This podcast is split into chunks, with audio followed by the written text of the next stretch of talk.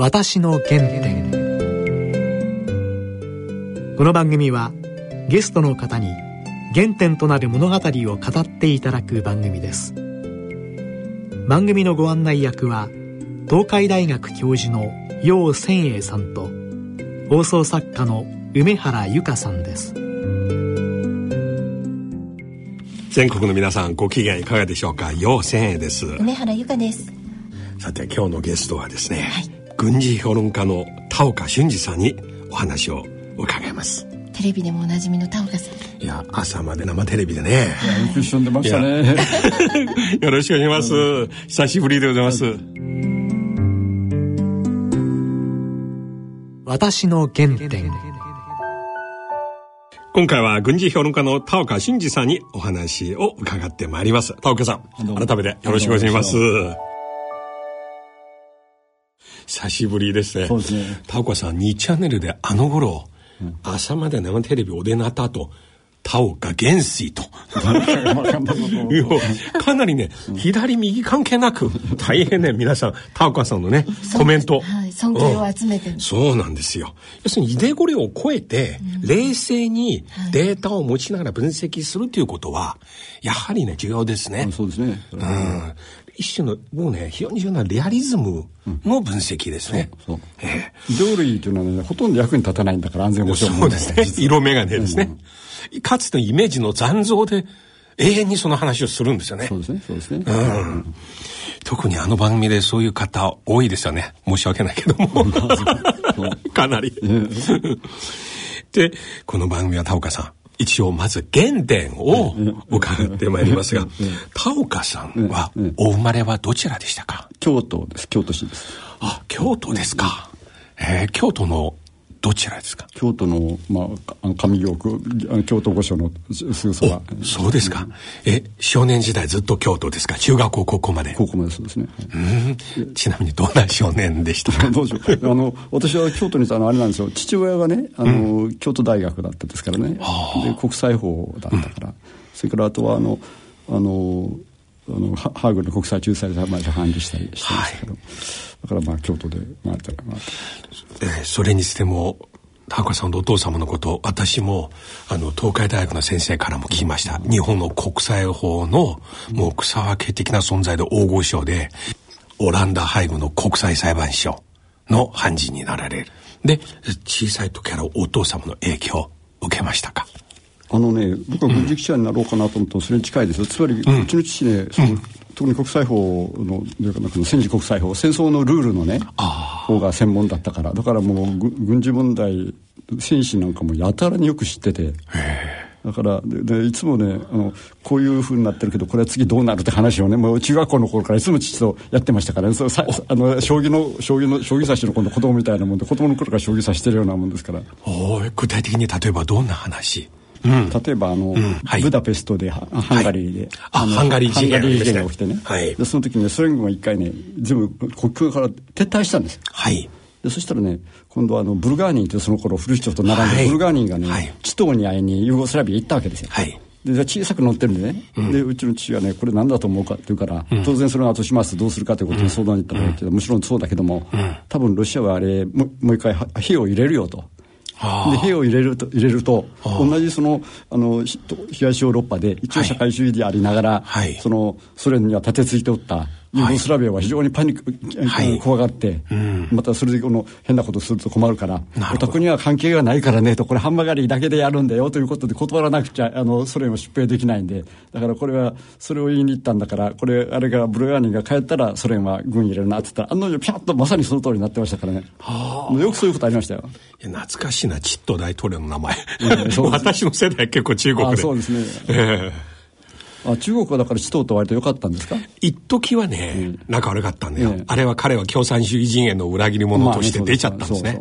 で今度中国は文化大学の時にソ連と仲悪くなって、アルバニアとユーゴスラビアと逆に仲悪くなって。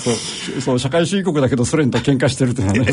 それでまた、ちなみに日本ともあの頃。いやあの頃はそう、あれですよ、だからその日中平和友好条約ができた頃ね。まさに今週、ええ、40周年。あれは、あの、ソ連に対抗しようというところが一つのね、だから派遣、反派遣条項。派遣に反対するうん、それで、うん、あれはね、おかしいことに、アメリカがあれ飲めと日本に言ってきたんですよ。日本はね、嫌がったわけ。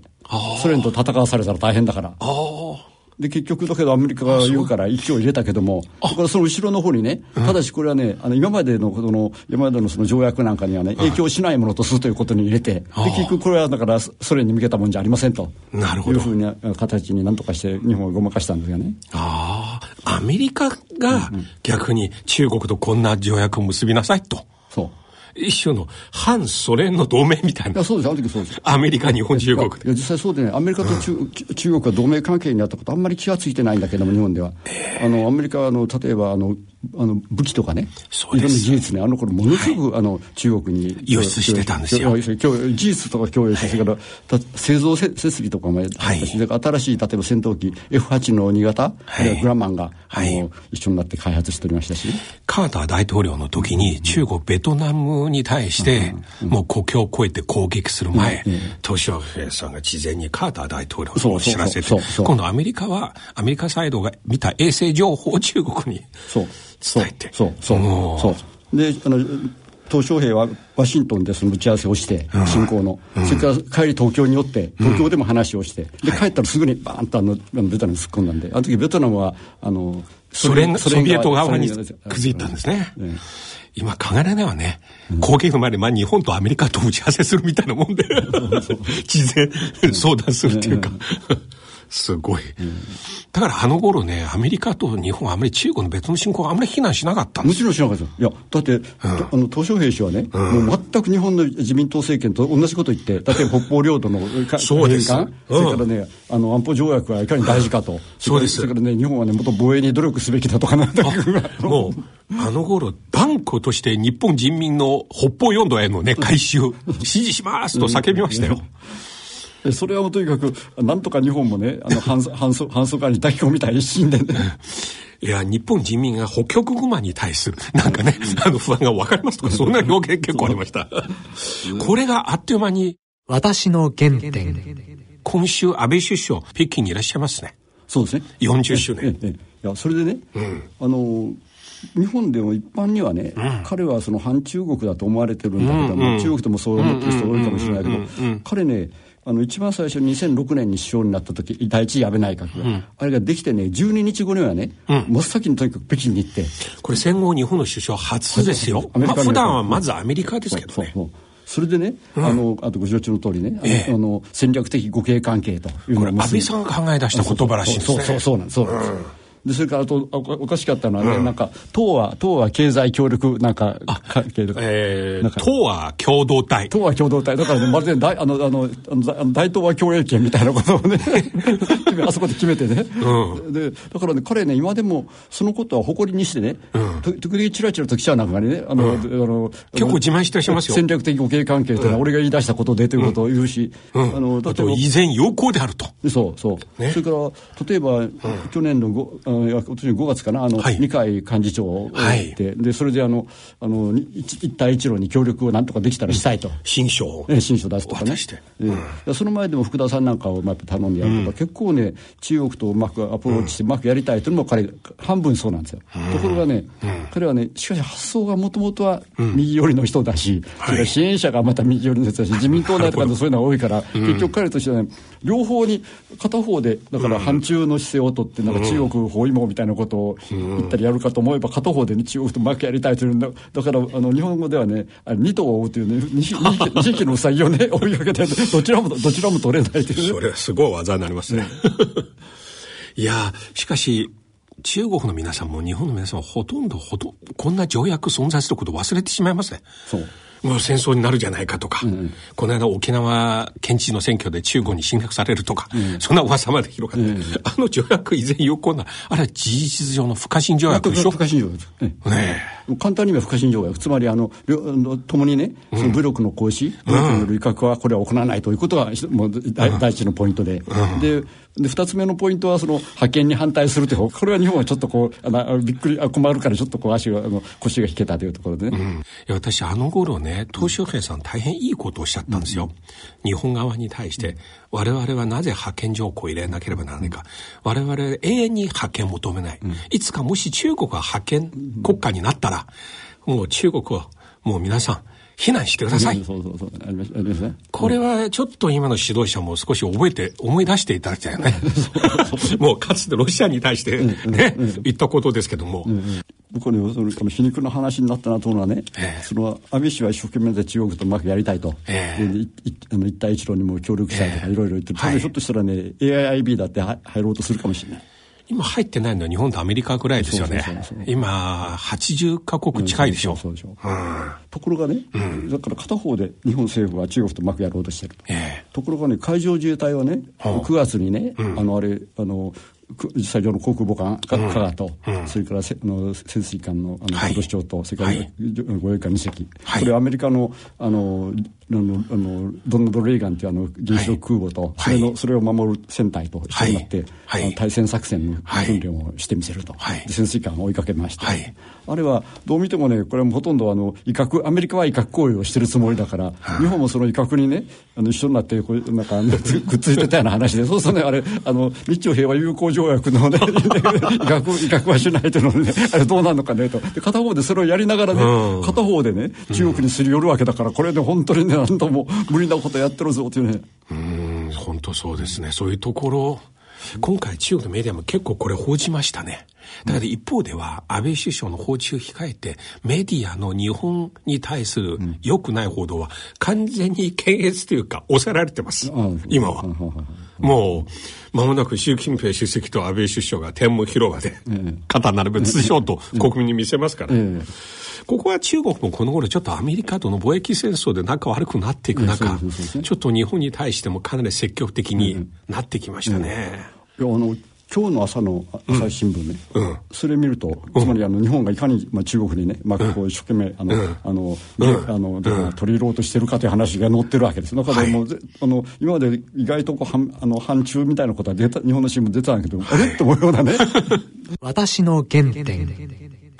あの、しかしアメリカの商務長官、この間ね、これから彼らはついこの間カナダとメキシコを結んだ条約、協定と同じように、中に非市場経済の国家、つまり中国を指すんですけども、と協定結んじゃいけないという条項をさらに日本にも求めると。そうでしょ？でも日本は今年末ね、予定されてるのは、アルセップ、これは中国と一緒に、もう5位達成の予定ですよ。ほぼ大体大筋今5位できてるそうそう。でこれが結んじゃいけないことになっちゃいますね、そうそう。どうなるんですか？ただね、うん、僕ねもっとそそういう協定が仮に結ばなくても、うん、協定がなくてもですよ、うん、そ日本と中国がね貿易することは誰も防げないんだから、この量はもうすごい、ね、だから、えー、だから協定結ぶなと言ってみたってあんまり意味はないなとか思ってるんですかね、例えば中国があの、まあ、今もアメリカの車の売れ行きは中国でガタッと減ってるあの300万台売ってるんだけどあれが減りつつあると。でそこ日本が入っててね、日本がその分といただいたとしてもですよ。それはあの、アメリカとしては、あの、いや、協定は何も結んでませんよそれまでの話で。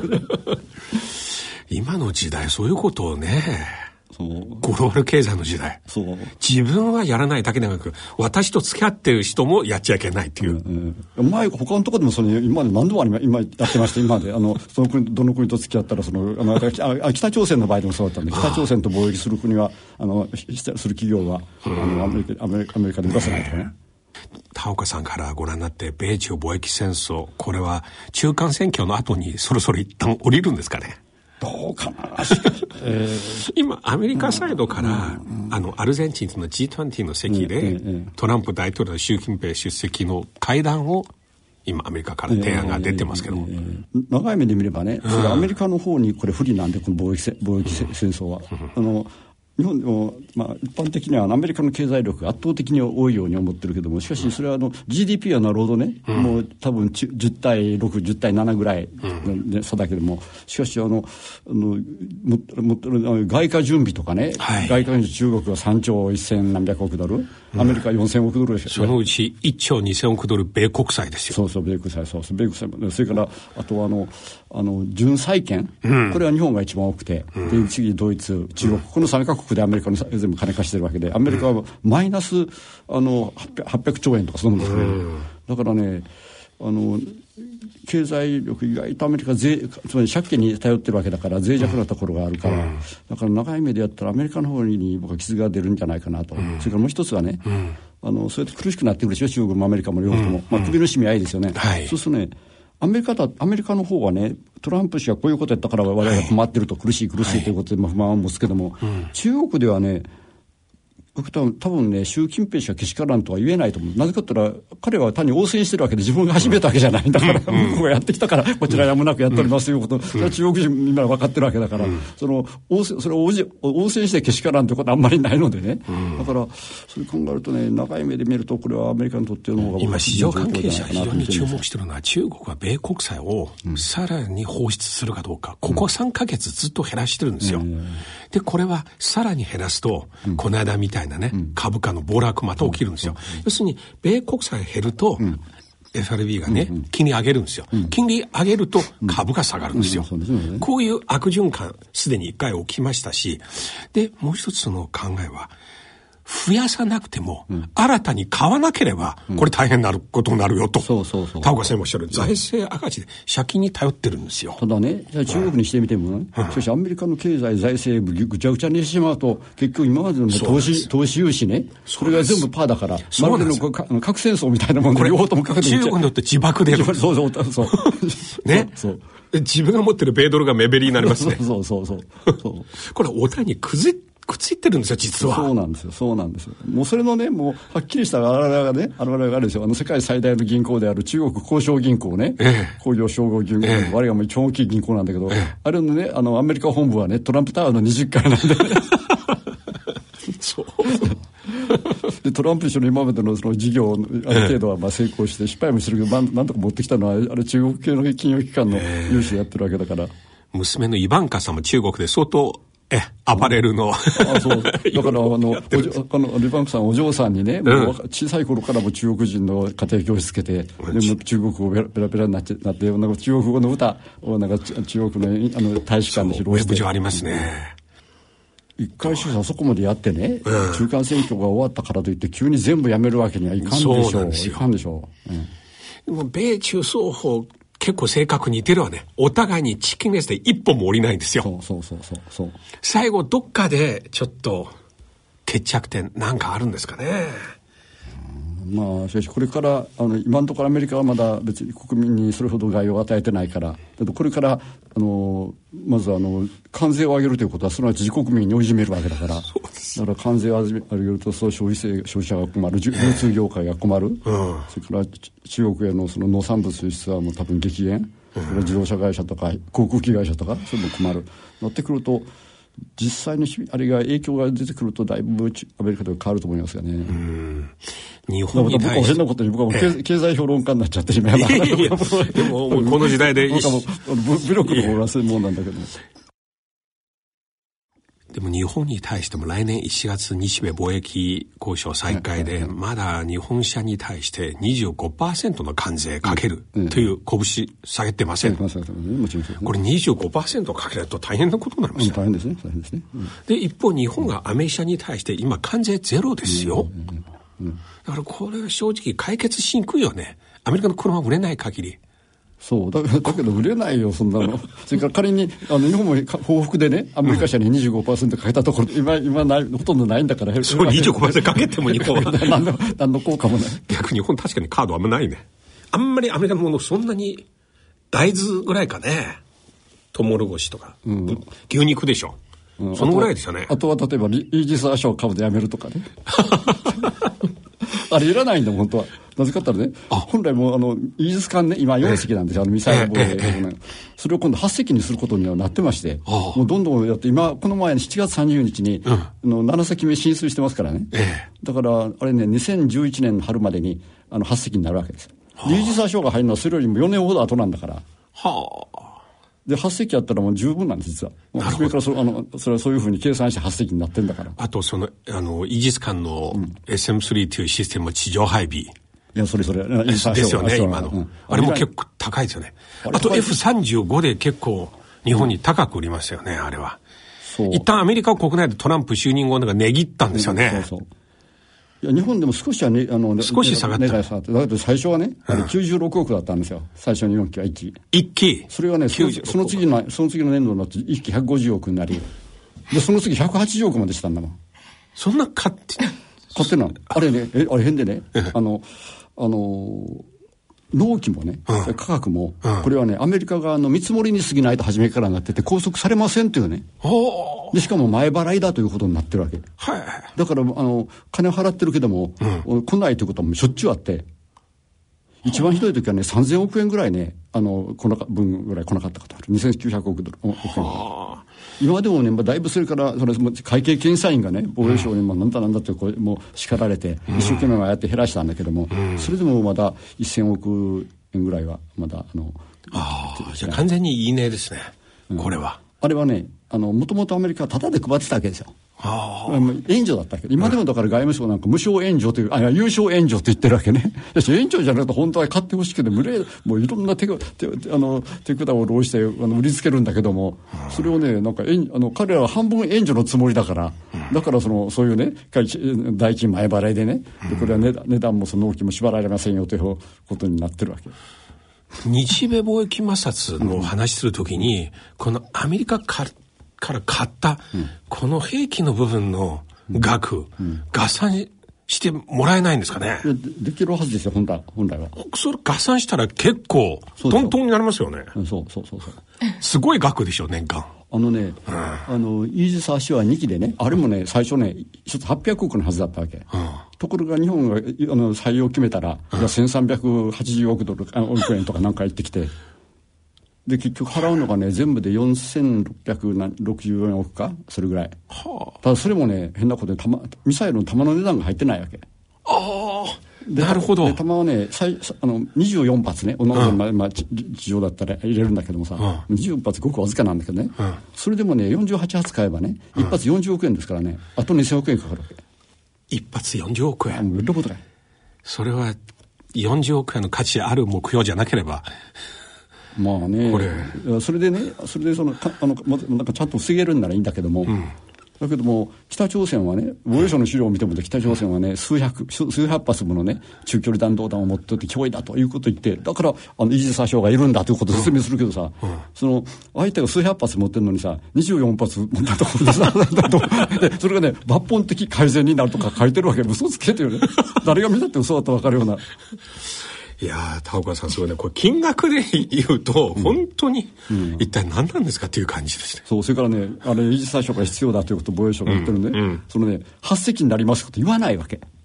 で、今は4隻だから、4隻ではなかなかきついと。4隻だとね、あの、大体ドックに入ってるのが1隻ぐらいはドックに入ってるから、だから3隻しかないと。で3隻のうち2隻を日本海に出して、今やってるんだけど、今までやったんだけど、これなかなかきついやつ3隻のうちに、あの、2隻出すのは、乗組員だってもうくたびれちゃうし、あれ2年近くやってましたから。だから、それは分かったから8隻にしたんだけども、ところがね、防衛省の資料を見るとね、それも今の4隻ではね、いかにきついかと。だからラン、あの、イージス・アショーがいるんだというふうに説明してるわけ。だけど、8隻になったらね、誰か8隻になりますがと全然言わずに、今と対比して言うと、だって時期時期的にはね、その時は入る時には、もうもうとっくの昔8隻になったことなんだからさ。なるほど。みたいな話、本当。はあ、こんな値段ですか。あそうするともう弾が入ってないそう。弾は別途で。そう そうそう相当。弾一発40億円。で今でもね今でもねあのみイギリスイギリス型イギリス搭載護衛艦ね、あの混合型っていうんだけどこれね本来ね弾倉にはね、あの90発入るんですいろんなものって全部で、だからミサイル迎撃用のミサイルもね、50発は多分十分入るんだけども、8発しか買ってないわけあそうですか、そうするとね8発だとね相手が例えばあのその何百発もあるわけだから、で撃ってきますと。で、それはまあ核弾頭は少ないとしても、はい。最初にその通常弾頭火薬弾頭つけて8発撃ってきてさそれ迎撃して使っちゃったらさ、そうするともうあとあのはい任務終了祈祷しますって帰ってこないとアホみたいな話。9発目に対してこだから日本も買うぐらいなら、弾数増やす方がね、ばっかり合理的じゃないかと僕は言うと、あそうですね。そうするとね、いや自衛隊のね、そういう関係者はね、みん。なね、おっしゃる通りで出るわけ。あそうですか。だからあれはね、日本、自衛隊が欲しかったもんじゃ全くない初めから。あそうあれはトランプ氏が買えと言われたから、安倍さんがはいはいと言っちゃったんで、だから初めから全然日本の防衛力整備計画にも何にも入ってないね。そんなものがドーンっていきなり乗っかってきたわけ。なるほど。それはおそらく貿易摩擦解消のために。そうそうそう。そう。確かに4隻プラス弾の方が現実的ですね、いや、4隻と8隻プラスです。あ8隻プラス8隻もあるんだから。そうですね。プラス弾ね、弾弾買って。あそれプラスそこにその8隻プラスね。またそのあのそあの多分全部で78000億円使ってね、でその2か所を作ると。しかもその場所がおかしいわけでね、一つが秋田なんですよ。で一つが山口なわけ。あ。なんでかって言ったらね本来ねと北朝鮮から来るんだったら、はい。東京を狙うならね能登半島まで来るわけ、はあ。それから大阪狙うなら沖ノ島の来るわけ、ところがねなぜなぜそこなぜ山口か山口秋田かったら秋田はハワイに行くルートの下なんだ。であの山口はこれはあのガムに行くルートの下だから。なるほど。だからアメリカがここに置けっていうね。あアメリカの 東京を守るためじゃないんだそう。だからすごい金払って結局アメリカの防波堤になりますっていうね。そんなアホなことがあるかというねなるほど。えこれは新聞は書いてあるんですか？書いてない。お前書かない。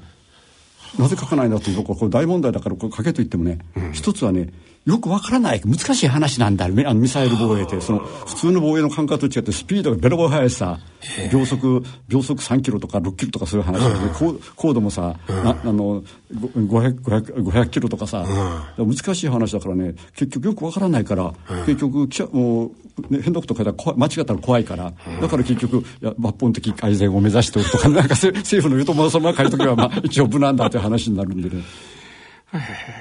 私の原点。田岡さんは少年時代の話聞こうと思ったらいきなりもう少年時代。お父さんとのねハンガリー事件の話からいきなりここまで来ました、でも面白いですね。やはり少年大学時代は早稲田？そういや大学よりね僕ね高校の頃にね、ええ。僕ねあのもうその頃までもかなりもう中学校からずーっとやってや軍事問題やってましたからね。で僕ねあの大台入って海上自衛隊でも入るかなとか言ったわけそしたら父のところにあのやっぱり国際法の勉強に来てたね。二、人あの海と陸のあのやっぱり中歳ぐらいの2歳ぐらいの人が大学院に来てましてね、でそれがうちに来た時にそれ話したらね二人がねいや、それはおやめなさいってわけ。なんてかってね、だってね、多分戦はございませんよってわけね。で 戦がない時のね、軍隊ってどれほどくだらんかっていうね。あのひなんか派閥作って足の引っ張り合いするような話ばっかりでね。あもう一点入ったらすぐ退屈されますよってねあそれはそうだなと思ってね。でもどうしようかなと思ったらあのあのですよ。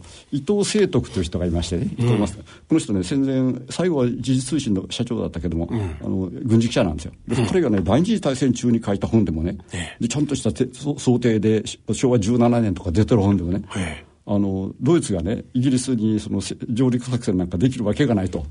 で今までどれだけイギリスに向けて向かって失敗したかという話ざーっとでその世界大海戦史行とかいう本なんかでさ堂々と書いてさ平気であの時さ同盟国のドイツがほとんど負けますということをね平気だからそれちゃんと本人だって出てるわけよ。でこれなかなかあの戦争中でもさこんなこと書くの面白いなと思ったらねでしかも彼尊敬されてましたから軍にも。だから誰も止めなかったんだ。はあ。三国同盟結ばれてる中もちろんもちろん。ドイツに対してこんなこと言って。そうそうで戦争始まってるわけよその時は。それからあのねところが戦後はね彼はいろんなそのあの連合あ連合艦隊の最後とかね。それからまあれあのなんか連合艦隊の栄光とかねいろいろ本本出したんだけどもこれはねそれほどねあの頃のムードの反軍ムードじゃないわけ。割と妥当な批判もするけどもいいとこはちゃんとあのひ評価してるね。彼はか田岡さんにとっては憧れ。そうそういや非常に合理的なことをねちゃんとやってるなと思って。であそうだ軍事軍事記者は面白そうだなと思ってね。で僕はあのであの、朝日で入る時も初めから軍事記者になるからって言って。いや、今、田岡さんおっしゃった合理的というのは、僕、田岡さんの最大の特徴でキーワードですね。もう、田岡さんの分析すべて合理的という。うん。私の原点。私、もう時間そろそろだ一番ね、僕印象的なのは、1971年9月13日、中国の国防総長、毛沢東の後継者として憲法まで明記された林彪のソビエト亡命。あそうね。あれはそうだ。うん、9月13日亡命したんですよ。で、飛行機モンゴルで墜落しちゃったんですね。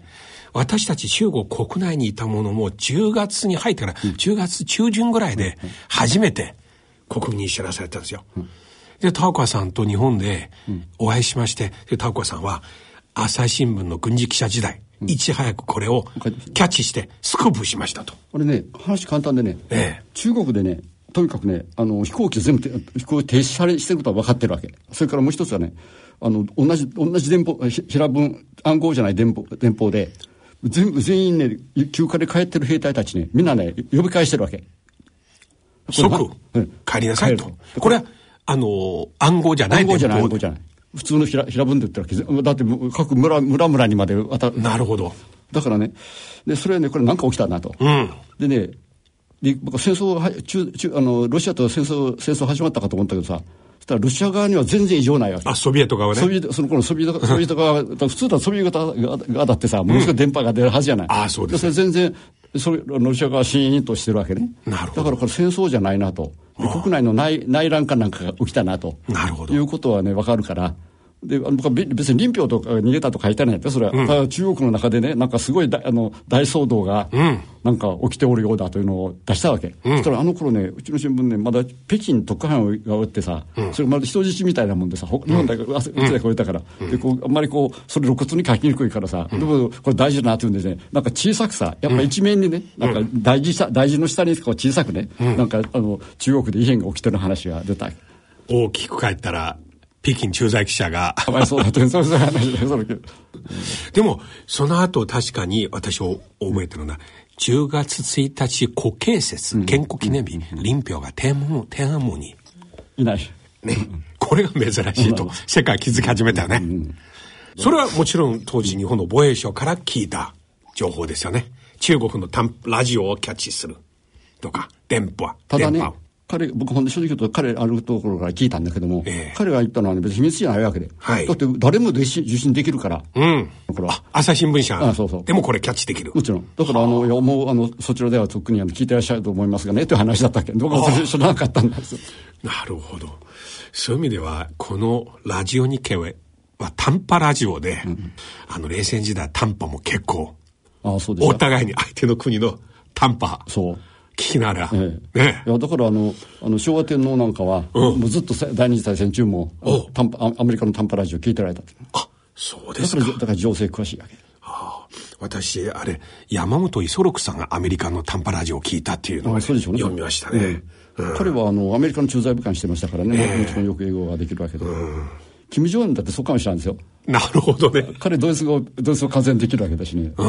だから多分北朝鮮では最もあのあれじゃない、国際情勢に明るい人じゃない？そうかもしれませんね。私の原点。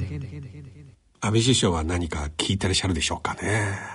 多分聞いてないと思うな彼はしかし本当にどちらどちらに押しようとしてるのかというね片方で中国包囲網なのかね 最近あんまり言わなくなりましたね言わなくなったねえ。いや僕もそう思った言わなくなったなと思ったら、そしたらそのところ海上自衛隊がさ、なんかあそこでアメリカと一緒に南シナ海行ってさ、演習したから、いいっていうね。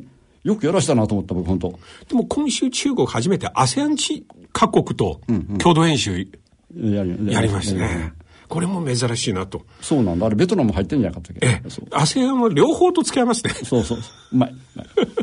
本当に。フィリピンは特にね、金もらうんですよね。あれはもうどこでも、どこでも日本から中国で、相手聞きたいことをおっしゃいながら金もらうんですよね。そう。そう相手に聞きたいこと言うの、本当にそうよ。そうなんですね。うん。いや本当に、とても楽しかった。うん、田岡さん、もしよろしければまた、この続きをそうですね、はい、お願いします、はい、今度こそもう一回中学校高校時代。ね。それからそれからもっと興味興味たりその経済中国中国アメリカの経済の話よりはさ他の他のことやった方がいいのかもしれない。いや近いうちにまたもう一回お願いします、今日どうもありがとうございました、私の原点いや今日田岡さんの話を面白かったんですね。めくるめく情報量でしたね。田岡さんの話のスピード、はい。あと情報量、あと記憶力。あと数字、うん。わかりやすい数字。いつもそうですよ。全くよどみなく、もう20代の方のようにスピードで話しますよね、だから僕ね田岡さんもう本当に若いなと感じます。うん。かんものを考えるスピード。でものを見抜く。ね。見破るこの鋭さ、本当にすごいです。その全て一つの思考様式として合理性というものイデオロギーを超えて、うん。これは本当に重要だなと感じます。はい。原点のお話があまり聞けなかったので 本当に次回はぜひ、一回原点を。ね、少年時代のお話。これから中学校高校大学あと朝日新聞に入られてええ防衛記者何十年間ですよ防衛省担当。うんすごいですよ。はい。その話もねまた伺いたいと思います、はい。番組では皆様からのご意見ご感想をお待ちしています。宛先です。郵便番号105-8565ラジオ日経私の原点の係まで。番組のホームページからもご投稿できます。またこの番組はポッドキャストオンデマンドでいつでも番組をお聞きいただくことができます。詳しくは番組のホームページへアクセスしてくださいそれではそろそろお時間です。お相手は陽千恵と。梅原由香でした。